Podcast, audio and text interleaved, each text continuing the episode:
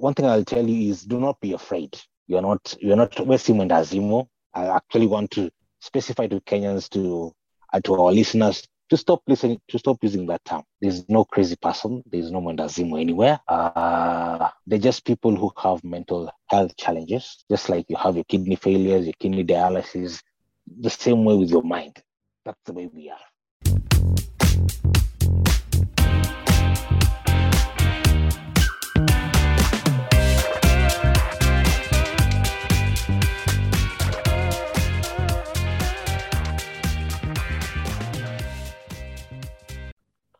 Everyone. Welcome to another episode of the Magnetica podcast. Thank you for listening. Thank you for tuning in. Please let us know what you thought about our previous episode, and we hope that even after this one, you'll continue engaging with us. Today, we are talking about mental health. I know it sounds like a cliche topic, but it really isn't. It's something that is very, it's such a reality I feel it's very misunderstood. And I will not be the one talking to you about mental health. We have a guest. His name is John, who has gone through it, who will tell us his experience, how it feels like to go through it. He will tell us everything. I don't want to preempt anything. I don't want to mention anything. I want John to be the one to tell us his story and how it just feels to be in that position. John and I were in the same campus, we're actually in the same class studying chemistry. We don't do chemistry anymore. That's how we met. That's how I know his story. That's how I know John. And I will not say anything further about him. John, please introduce yourself in your own words. Uh, hello, guys. I'm John. I live with bipolar disorder. I was diagnosed when I was 20. Yes, I've been walking the journey. I've had my series of with ignorance acting acting on ignorance and uh, suffering its consequences and mental health is very real. I have bipolar type 1 and for us uh, who have bipolar type 1 or bipolar disorder it's a mood disorder. So we fluctuate between series of highs and series of lows. And because of that we are always on meds. That's what keeps us going. Okay. Yes. okay. Besides having bipolar before we even you know dive even deeper into that. What else do you, what do you do for a living? Why don't you tell us? An IT personnel working with a Regent group of companies, and uh, for us, we involve ourselves with motor vehicle security as well as uh, CCTV cameras. Okay, awesome. So back to your bipolar journey, right? So you said you have Yeah. bipolar type one. So what other kinds of bipolars exist? There are three types of bipolars. There's bipolar type 1, which is what I have. Then there's bipolar type 2, which inclu- includes uh, low symptoms of mania, that is hypomania, as well as depression. Mhm. And uh, the other one is cyclothymic, which involves cycling between uh, hypomania and depression. They're not as, so cyclothymic is not as high as bipolar 1 and bipolar 2. Okay, interesting. How did this start?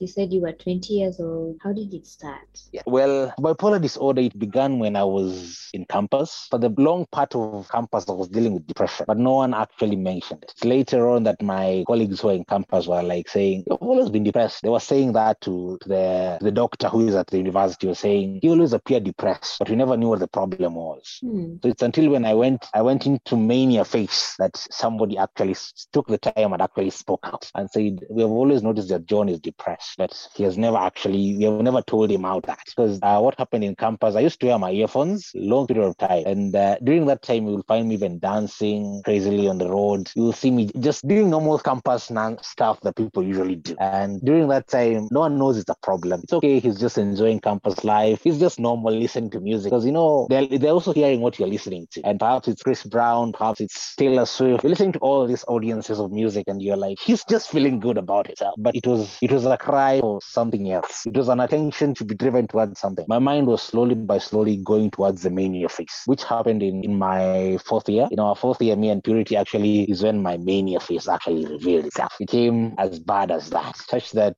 I couldn't sleep for an entire week. I was lying just reading book continuously from morning till evening till the following day, not taking a pause. To make matters even more tough, just leaving the room altogether at night and walking around the campus when people are asleep. So that's the main mania phase acting. And uh, worst of all is we arranged for a trip to Mombasa, the fourth year trip to Mombasa. And uh, that's when things broke out. That's when everything that we knew was stable about me went off the, off the window. Okay, that's interesting because I remember I witnessed part of it. Yeah. But I witnessed part of it. Before we move on to anything else, could you paint a picture for me Yeah. of how it feels in those moments? So, how did you feel when you were depressed? Did you know you were depressed? Did you know there was something different? And might you know what could have triggered the depression? And then Uh, what led to the progression? And how does it feel in that moment? Well, I knew I was depressed when I couldn't wake up in the morning and do the normal thing. I just want to stay in bed the entire day. I don't want to come to class. I don't want to go to lectures. I don't want to meet anybody. I just want to be me alone. Mhm. Uh, the other bit that was, that's what this, you know, I was, what, what can I say? When it was in the earlier moments, it wasn't really me for try figuring out things. It was my roommates were just telling me what was happening. And their feedback, one of them was, John, you didn't want to go to lectures. You didn't want to see people. You just want to stay in your room. You didn't want to watch movies. You didn't want to, basically, you didn't want, there's nothing that life gives you that you didn't, you didn't refuse. You refuse everything. Sometimes you even deny yourself food. Hmm. So when you ask my my friends, that is Alex, we will tell you that is when we knew something was totally wrong. When you would refuse to watch movies, when you would go for lectures, and you remember I was the class prep. Yes. So I'm arranging a class that I'm not attending. And the excuse I will, and most people will ask, used to go, used to appear in most lectures. Most people will not see you missing. But what happened is it took a lot of effort from my friends to convince me to go to a class because they'll get me in bed. They'll tell you, no, you have to go to class. And because of those, that constant push, I would say is the reason why I never got diagnosed early enough because I always attended the classes for the, because I begin, believe my depression began when I was in my second year. That's when the, the depression really took me and no one noticed. Then the triggers that happened is the triggers that lead me towards mania. One is stress and the other one is emotional. When I'm in emo- emotional turmoil, that is when I, you can be sure I will hit mania soon. But how, how do I feel during these times? Uh, one is that when I'm depressed, the world is all black. I don't want to go out. I don't want to see people. I don't want to eat. I just want to be left alone, wearing my earphones and listening to crazy music, listening to depressive, depressive music, like music that just take a life of, like rock, those kinds of things. But Music that just doesn't make sense. So, John, You Mhm. know, it's interesting because again, we were in the same class. You were a class rep. In Yeah. second year, you appeared fine, but clearly your friends were the ones who were holding it down the whole time. I mean, we Exactly. had no idea. We only got to know that something was wrong when you had your episodes, right? Towards the end. So now let me ask Towards you, the end. yes. So let Yes. me ask you because there's a time I, I, I went through a mild depression. Not mild because it was easy. It was it was Yeah. short. It was a- for a short period of Yeah. time. Mhm. And I remember telling someone and they laughed and they said, Oh my God, you're 20 years old. What are you depressed about? So I wanted to ask you, having gone through this experience, what do you think might have led you to that point in second year? Would you know? Was it a loss? Was it what was it? And what would you say to someone who's thinking, come on, you're a 20 year old. Why are you getting depressed? I mean, are you okay? What what would you tell that person? Well, well, for 20 year old, being in depression sometimes will not make sense to others. But uh, because yes, these are these are struggles that you're having from within you. These are things that as a person you are you're finding hard to address or finding somebody to help you walk through them. Mhm. Uh, they're just things you don't want to express. And uh, because the biggest part of mental illness is failure to express ourselves. Mhm. That's why we go through the turmoil. Could it be, is it childish issues, things in your childhood? Uh, could it be a pain that you have suppressed for a while? Now it has emerged again. Could it be family things that family things that have happened within your family that are causing you all these things? Because what happens is, especially if you're firstborn, secondborn, or lastborn, there are, a, there are things that people often often say about every cluster of person, whether you are a firstborn, th- these are the expectations. And let's say you're not meeting them. These are the lastborn. This is how your life should be. You know, your life should be smooth. Your life should be easy. That, that, that's the thinking that culture has. But if that doesn't happen, you know, it, it affects a lot about the psyche of a person because They expect a firstborn to have figured out life, what he or she wants, or how he or she should conduct life. So you find that if if they get to campus and they meet a different narrative, it affects the psyche. And because that this person has no, it's like a grief. It's a grief thing that a person is going through. And because if you're going through grief and you you suppress it, there's a time it basically shows again. It shows up. Uh, so for me, what I will say to to a person is never conclude. It will be better if you asked what is causing it and saying you're 20, born or depressed. Mm-hmm. It, it will be good if you asked what is the problem rather than just operate with the daily notion of life, of how people think that a 20 year old should not have any stress, shouldn't be depressed. No, you need to come from a point of question. You need to approach it from a question what is the problem? Because the question is no one ever asks what or why. Most of them just come to you with their own conclusion. They, they bombard them on you and they just tell you that. You know, that adds more towards your depression because, you know, already a depressed person is already at, at a point in his life where most things don't seem to have light in them. Why do you also want to add more weight to that problem by saying you're 20? Why, why are you depressed? Perhaps I'm going through a very worse situation than you can never even explain. And you're coming and asking me a question that is affecting my my psyche in the way I'm operating. So you try and imagine somebody's already uh, depressed, and you're saying, "Why are you depressed?" and you're 20. How does that even come out? You know, you are this person is just injuring. You're adding salt to an injury. So I'll, I'll just advise is come from a point of conversing, point of get, getting to know what is happening, than from a point of judging and condescending or just just giving an opinion. Don't come with your opinion. Come with a point of seeking to know or inquiring or empathy.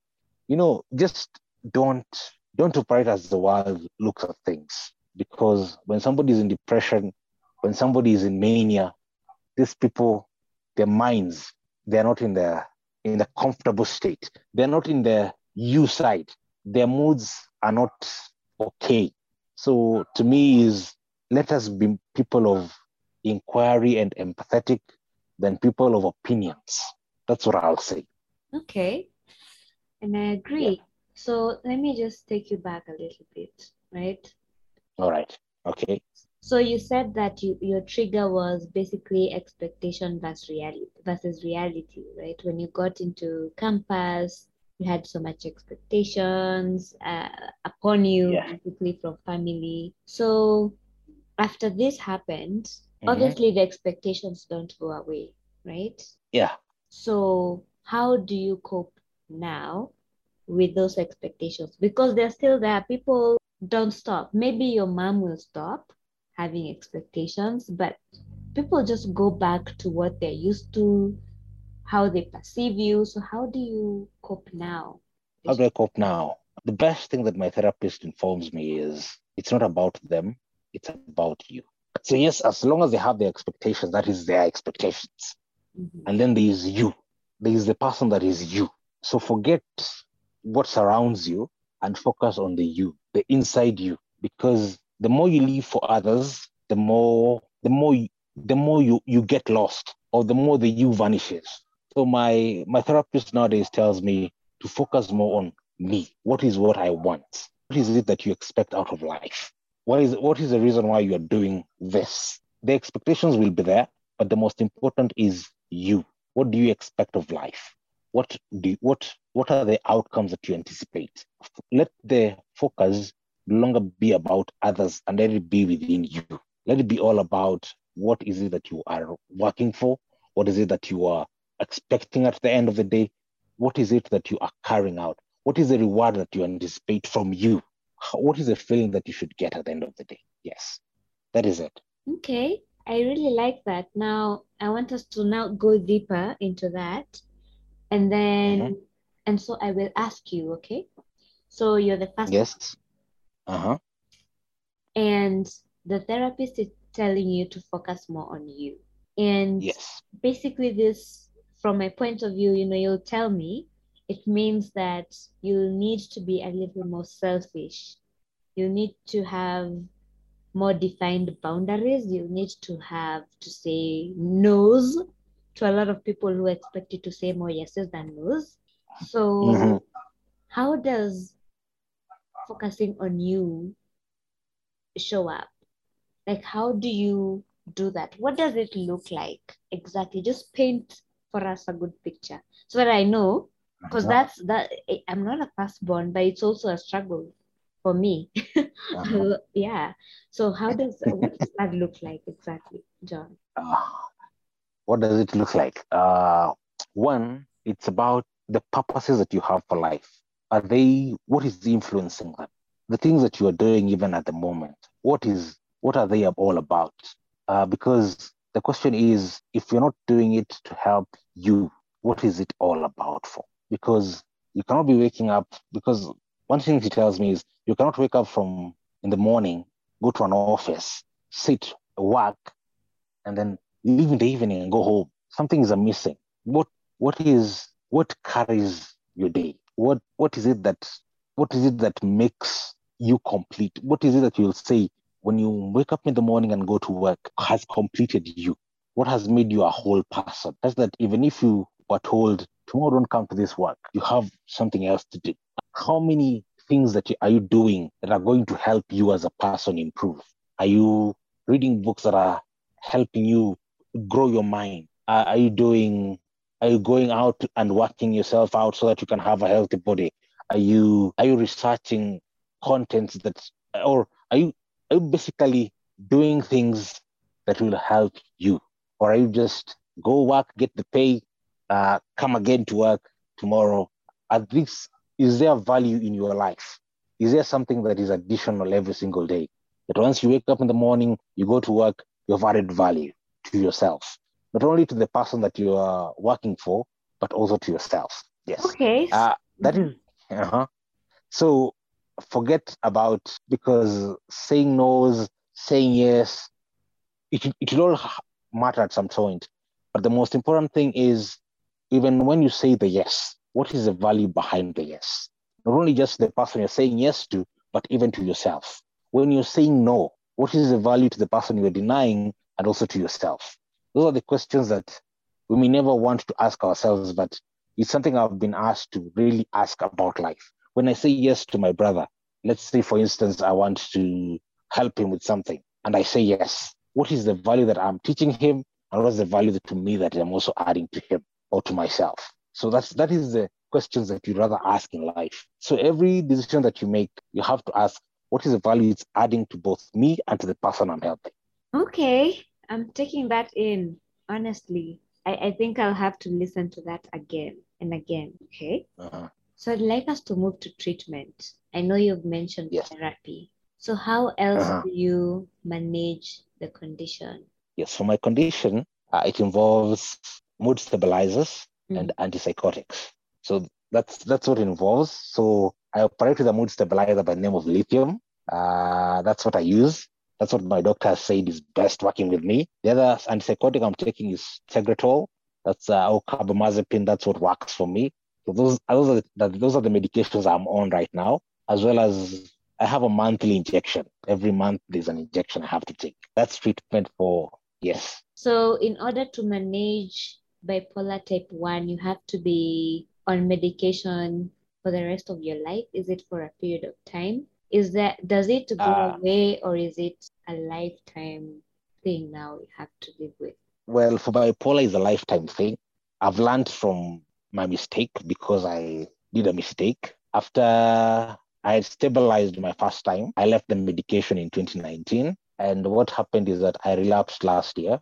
Last year I went mania again, and it was rather it was it was bad this time around because unlike the first one, the second one was more severe, and uh, that is because I left medication. And the doctors uh, when the doctors actually were informed about my diagnosis, the first things that they asked is, why did he leave his medication? So bipolar is lifetime. I have to keep on taking the medication. Yes, it's a lifetime thing. I'm on it till till I till, till I die. Yes. Okay, so what was that transition like and why did you stop taking your medication before the relapse? What was it transitioning from a life of no meds to a life full of meds and injections, monthly injections? And then why did you stop? It's annoying. That's the feeling I would say. Mm. And uh, it, it's and because of and also it's mentally disturbing. Let me just say that. It's it's torture actually to think that I have to be on meds, I have to be on injections, I have to be on this, all these things to just keep me stable. Something that gets and because of that, you find also it's the reason why I left the medication at the first time. No, I just couldn't keep up. Like every month, I have to see a psychiatrist, I have to see a psychologist, I have to see a therapist. It doesn't make sense. You know, like all these people, it doesn't make sense. So what I what I did is that after I gained stability for I, I regained my stability, I was able to do things as usual, and I could stop taking the medication one day or two and remain normal. I was okay. So I just called my parents, and because out of also they didn't know, uh, we left the medication. And also, my brother was there, so my brother said he's good. He's not showing any symptoms of anything. He's great. Let him let him go off the meds, and I went off. What what they didn't know is that the doctors always know the doctors always know better. Yes, it's it's a very disappointing feeling. I can't lie to you. You have to be on meds every single day, knowing that these meds are vital. They're like the, they're what keeps you sane. You may not get to the level of the insane person who is on the road running mad. Yours is so different that it can actually risk your own life. Mm. Because when you're in mania, you can decide to jump from a cliff and you just, it's like you're just high. You wear your earphones and you feel like you're in utopia, you're walking in the moon. It's, it's, it's feelings of like this that just leave you, they leave you a little bit disappointed, knowing that you can't control your moods like a normal person. It, it it's really disappointing. I won't I won't put any other words to it. It's it's heartbreaking and disappointing. Okay, uh, I can only empathize with that. It's very, I can only imagine what it's like to want to jump off a cliff or to listen to music and feel like you're in utopia and just let go and let loose, right? Yes, exactly. Okay, to the point that it can be life threatening. Yes, indeed. Okay, that's that's very interesting. Honestly, it, it feels it's very interesting.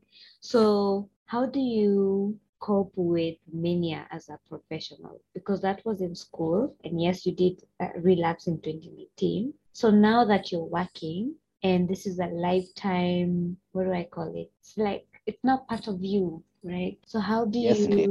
how how do you integrate it with work? Do you tell your HR that you have a bipolar disorder? What happens? Uh, first of all, you have to disclose Mhm. because the most important thing is he or she has to understand that when these things happen, because you know you can't hide mania, you can't hide depression, you can't hide that one day you want to do all the work in the office, you know, all the work in the office, and that day you don't want to even wake up in the morning, you just give a call that you're sick. No, to explain this, you just have to disclose the condition. And if they're an organization that understands and uh, an organization that is m- much aware of these things, because these are new conditions, these are these are new times, and I won't lie to you. Uh, even statistics in Kenya are showing that mental illness is is on a crazy level. It's good to disclose. It may not actually assure you of your job safety, but it's good to disclose. It's good to say this. I have this in this condition. I'm on this meds. Actually, even bring the letter from your psychiatrist. Tell her this is the letter so that from there she'll be able to know how to handle you. And I believe most organizations are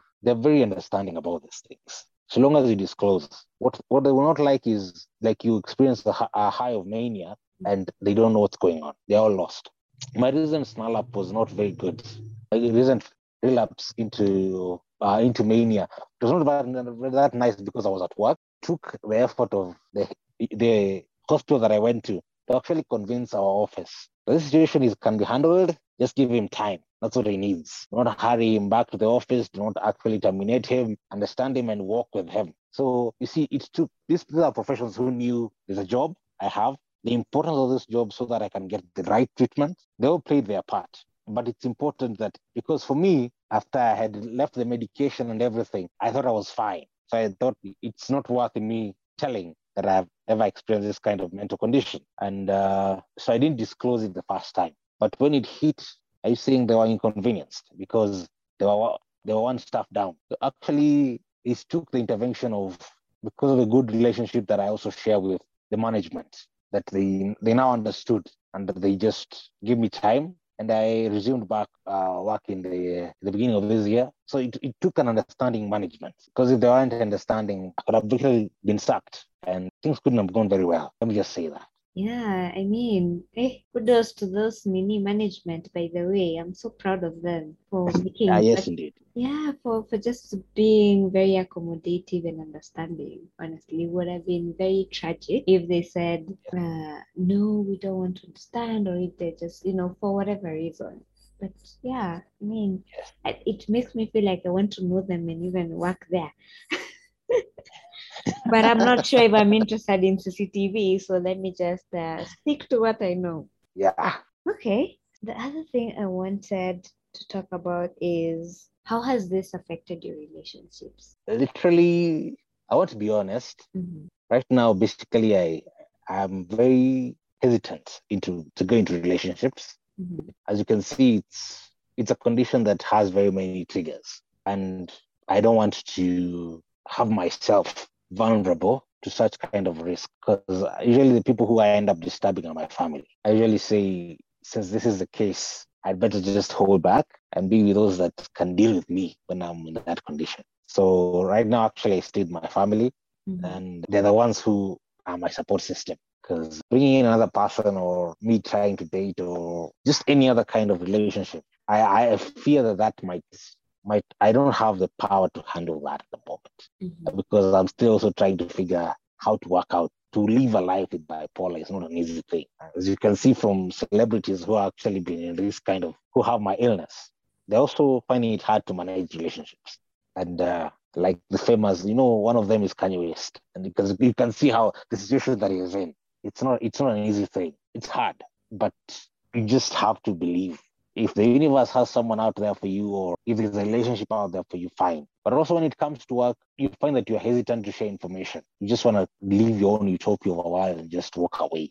Kazi, when you're at work let's be at work. Uh, so i was talking about relationships of other kind. I'm coming to a work relationship is like you you keep things to yourself because you don't want people getting too close to things they might not even understand or things they might start passing judgment over. They don't know what's going on or how you you know how it all happens. You know, this mental health is something that in our country we are get we are getting to the point of talking about it. But for a long time it has been something that we have been keeping in the back the back room and everyone has been sleeping on it and saying, ah, that's not real. Mhm. Hakuna kitu kama hiyo. Ati mental illness, hakuna kitu kama hiyo. No, that doesn't exist it's it's something that when I'm in my work workplace, I tend to keep to myself and educate those who will let me give that information. Because you find if somebody comes to you and says, John, how how is mental illness? How how do you figure it out? But you just don't tell everyone your story unless they figure it from somebody else. Because if somebody comes to you, he inquires from you, you tell him all about your condition, all about these conditions that involve mental health, because they see you also posting things on mental health. They want to know what is it all about, and they come to you inquiring. Then later you find somebody else has that information. So at least I like when I'm sh- I share information with you, and I hear that somebody else has heard about it. Slowly by slowly, we'll get to educate people about mental illness and how it works. Because my hope is that at the end of the day, people will come to understand that mental health is just like the normal kidney failure disease. It's just like a cancer in your body. It's it's it's it's not something that is non-existent. Uh, your brain is just an organ like any other, and it can fail. Mhm. And on my relationships, that's what I seek to ar- arrive at: sharing information, disseminating information about mental health, and just sharing it out because I find that very important to do. Uh, after I've experienced what I have, and I know it could have been prevented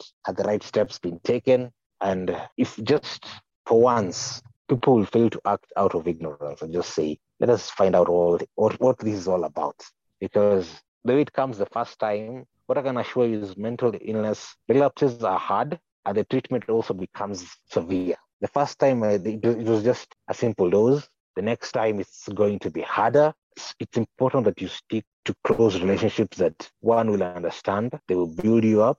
Uh, relationships that will be supportive. The biggest thing about mental illness is support. That is what we we desire most: support. So that, that is it for relationships. Uh, it for me it it makes me approach them from a, an angle of skepticism because from where I've come from, uh, when people hear such kind of thing, they run away from you. Okay. Wanasema ule ni mwenda ule ni mwenda azimu fulani. Mm. You know, and that's not the case. We are normal people. We can work. We can do every normal activity. So it, it is it is discouraging that sometimes your opinion will be devalued just because somebody thinks your mental illness or the state of your mind affects everything. Okay, that is very comprehensive. So there's something that you've mentioned that I feel compelled to go deep into. You've said it Yeah. could have been prevented. So how? So if someone how how could someone prevent themselves from getting bipolar? Is that what you're saying? That it was I'm not saying somebody I'm not saying somebody can prevent you from getting bipolar. What I'm saying is somebody can prevent you from getting to the phase of mania Mhm. that is critical and almost the same way when you're in depression, somebody can prevent you from actually committing suicide if they actually act fast. In the same way when I'm in mania, if somebody just acts within the time, he will prevent me from becoming manic or moving to a psychosis. Psychosis is where you lose track of reality. So you can you can actually prevent the severe forms of all these illnesses. You can actually like if you act early enough with a mental illness, you can prevent somebody who was in depression from becoming severely depressed. You can prevent somebody who is in hypomania from becoming mania. There's hmm. something that you can always do. You cannot prevent the illness, yes, but you can do something to prevent the worsening. Because what happens is once you notice certain symptoms of depression, if you act upon it and you say to your friend, no, we, we need we need to take you to a doctor, to a psychiatrist, you need to tell him what you have told me. You get help. There are very many professions in the country currently, very many psychiatrists, so many psychologists that will help a person. So don't sit back and you're seeing that somebody is there talking to himself, not sleeping the entire night, and not just for a single day. This has been happening an entire year. You need to get this person sitting down and talking to someone because sleep is vital. You cannot have somebody who wakes up in an entire month, he has been telling you, I'm just in the house and I'm in bed. You don't know, you need to go see him or her, talk, get her out of the place, move her to an, to an entire world, let her, let her or him just see things from a different perspective because mental health is it's crucial that people understand the sooner you detect something, the sooner the cure can be given. I mean, not sorry, not the cure, the treatment, because there's no cure for mental illness. It's only the treatment. The treatment can be given, and this person can resume normalcy. The light can be given back to her or him. That's what that's what I'm trying to say. You cannot prevent illness. No, you can't. But you can do something to prevent severe conditions. Okay, okay, we are enlightened. Very interesting. I, I don't want to say too much. Um, I just want you know, people to listen and let it sink. I want us to wind up, right? All right. Yeah. um, so basically, is there anything you would like to address that I haven't asked you? Something that you would like to say that you feel is important? All right. I'd like to inform uh, actually most of your listeners that there are very several facilities that I would actually like to give out that uh, in case you want to seek help, you want you you find that somebody around you may be having some of these mental conditions. You can you can reach out to rather than saying doing a self test at home. You can actually head there and speak to a specialist and actually consult on all this. One is uh, there is Oasis, Oasis Health, uh, Oasis Medical Center. It's in Kisumu. You can actually go there. They have a team of psychiatrists, a team of psychologists and therapists who can help. There's Chiromo Hospital Group. Uh, they have also their team of psychiatrists and uh, psychologists and therapists. You can reach out to them also. There's also Mathari Hospital, which is all the one that you all know. You can also reach to them. They have a group of psychiatrists and psychologists who and therapists who can help with the, the process of getting to know more information about mental health. Okay. Yes. you know, if you're seated there listening and you know full well that you're depressed, you're not okay, just walk to those facilities. Or, John, is it okay if, people reach out to you? You know, then if on email. Yeah, yes, actually, they can reach out to me. Mhm. Uh, it's something that I can manage to connect them with all these facilities so that they can get the proper care. And uh, one thing I'll tell you is do not be afraid. You're not you're not wasting Mwendawazimu. I actually want to specify to Kenyans to uh, to our listeners, to stop listening, to stop using that term. There's no crazy person. There's no Mwendawazimu anywhere. Uh, they're just people who have mental health challenges, just like you have your kidney failures, your kidney dialysis, the same way with your mind. That's the way we are. So please reach out to me. I'm available. I can help. Okay. And can, could you talk to our guardians and our parents again? I think I, yeah, that's a, that's a very critical group. So when you, when your child uh, tells you you're depressed, ahead. to tell the parent to being be inquisitive, inquire, be empathetic, and uh, above all else, don't be judgmental or opinionated about the matter. Uh, these things happen not because the child has called upon himself to have these conditions. It's because they are working through something which once they have figured out and once the you help them walk through the journey and they will get to the end of the tunnel and they'll see the light.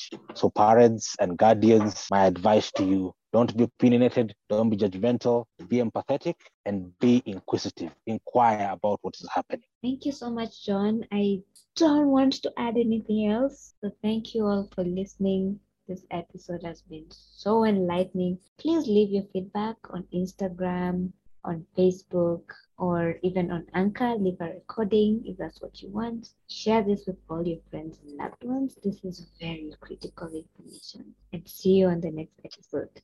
Bye.